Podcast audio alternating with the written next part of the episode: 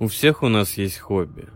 Есть то, чем мы занимаемся за деньги, а есть то, что действительно нам нравится. Кто-то делает потрясающей красоты фотографии.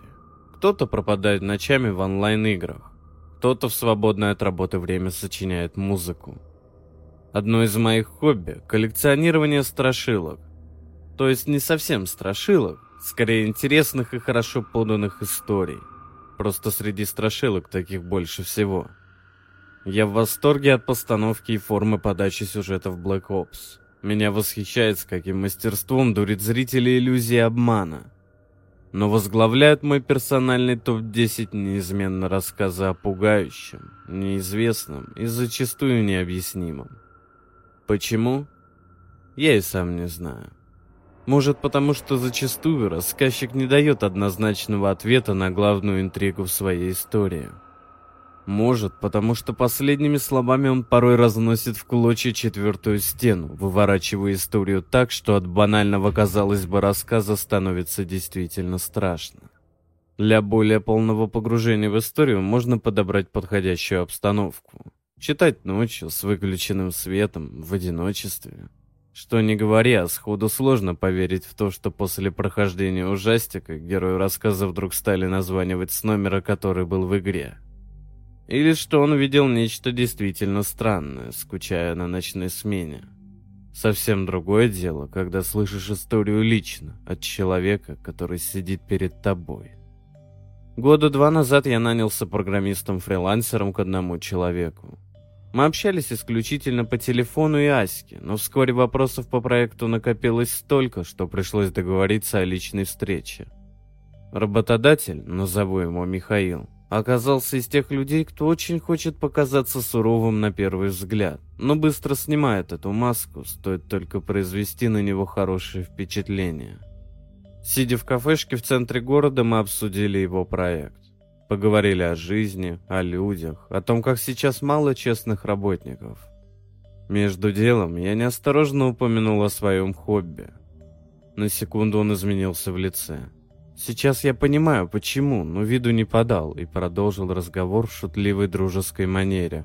Только время от времени он нервно покусывал губу, рассеянно глядя в свою чашку с чаем.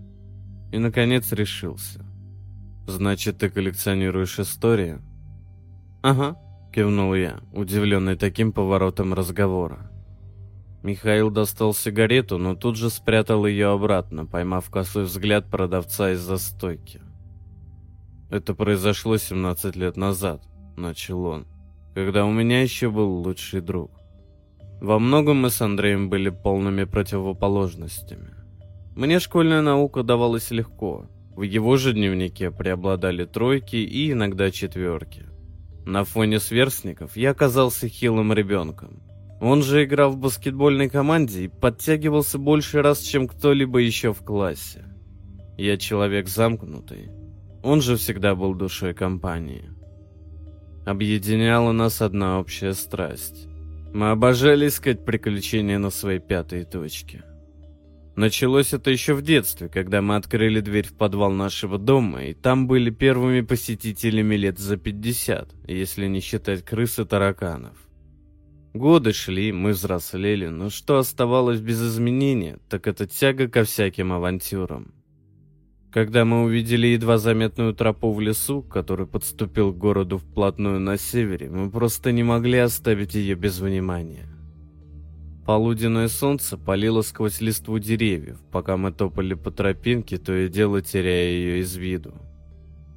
В засохшей грязи отпечатались следы ботинок. Дождь здесь был три дня назад, и, похоже, следы оставили именно тогда. Минут через двадцать тропинка вывела нас на опушку. В центре небольшой полянки стоял старый деревенский дом. Впрочем, стоял это сильно сказано. Избушка скосилась на бок, Стекла в окнах были разбиты все до единого. Дом, в котором когда-то жил лесник или какой-нибудь местный отшельник, превратился в еще одно напоминание о том, что время не жалеет ничего на этом свете. Изнутри избушка выглядела не лучше. Пустых оконных рамах тихонько забывал ветер. Пол был усыпан осколками стекла. По углам копошились пауки. У стен доживали свой век горы полусгнившего хлама, накрытые изъеденной до дыр тканью. Пахло гнилым деревом, и, несмотря на сквозняки, было довольно душно. По полу протянулась цепочка тех же грязных следов от ботинок. Мы были здесь не первыми любопытствующими. Обстановка внутри создавала такой резкий контраст с залитой солнцем поляной, что мне стало не по себе. Мы разбрелись по комнатам. Шаркая ногами по обвалившейся штукатурке, я рассматривал продавленный диван с торчащими из него пружинами, пытаясь представить, кто и сколько лет назад сидел на нем в последний раз. Старые заброшенные здания вообще интересны тем, что дают невиданный простор для воображения. «Ну ни хрена себе!» — услышал я удивленный возглас друга. «Мих, иди посмотри!» Андрей сидел на корточках, разглядывая что-то на полу. «Тут дверка в погреб, и следы ведут туда». Он нащупал на полу ручку и дернул дверку на себя. Та охотно поддалась. Андрей заглянул вниз. «Ничего не вижу. Темно, как у негров...» Фонариков при нас не было, поэтому какое-то время мы колебались. Ну, молодые, жажда приключений, все такое. В общем, первым спустился я. Лестница скрипела так, что слышно было, наверное, по всему лесу. «Ну что там?» — крикнул Андрей сверху. «Черт его знает!» Отозвался я, выжидая, пока глаза привыкнут к темноте. И тут я услышал звук, от которого волосы встали дыбом. В темном углу кто-то зашебуршал. Можно было подумать, что какой-нибудь бомж решил выспаться в темном и тихом месте, но кровь застыла в жилах совсем не от этого. Вместе со звуками тихой возни я услышал звон металлической цепи. Где-то на границе видимости обозначились нечеткие контуры фигуры, похожей на человеческую. Блин, мне надо было убегать сразу, а не пялиться на него. То есть это был не человек? Михаил теребил в руках зажигалку и нервно кусал губы.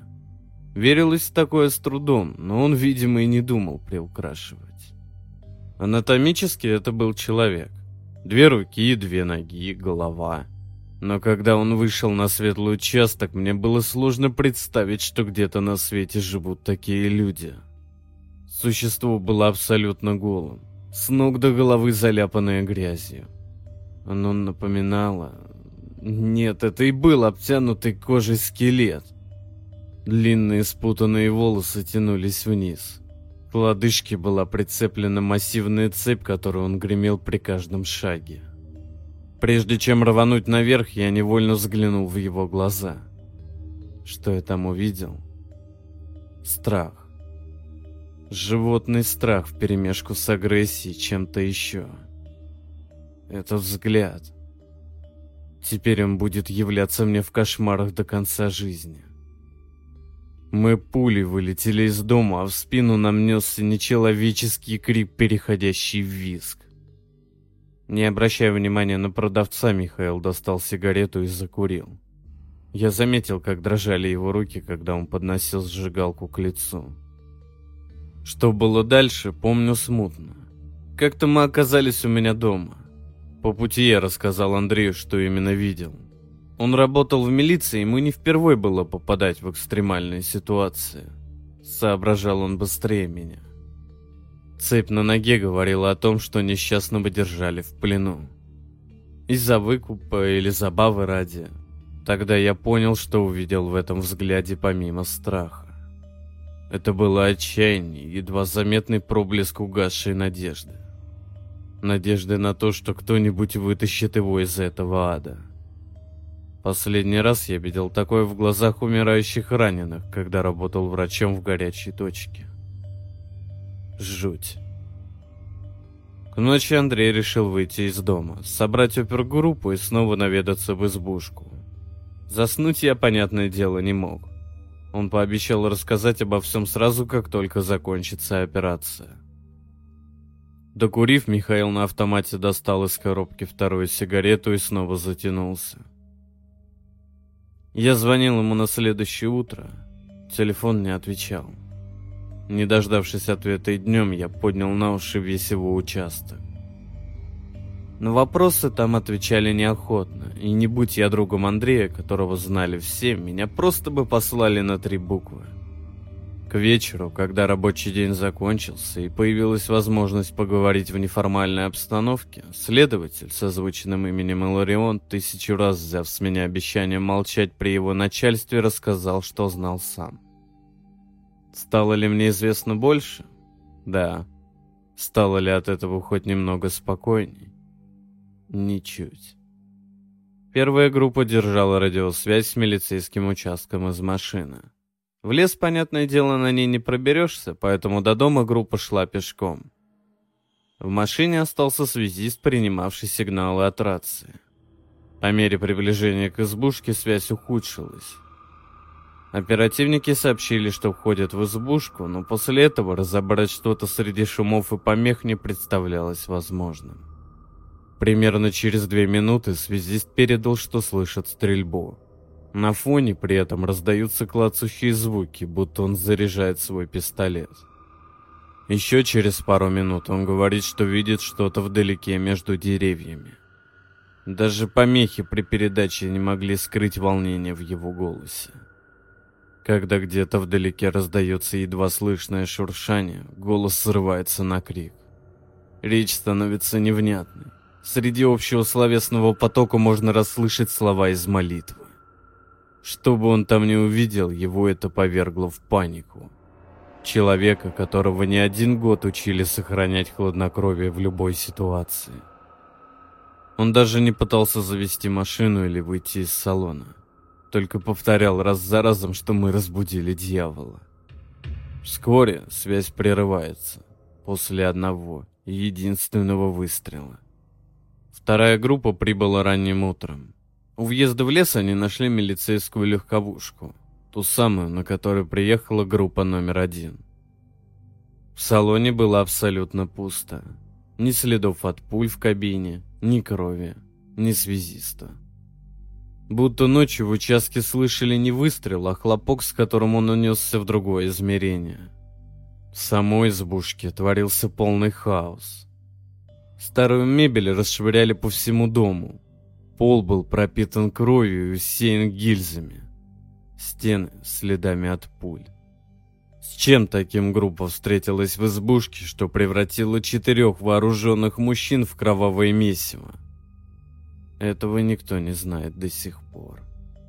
Но вот что действительно повергло вторую группу в шок, так это обстановка в подвале.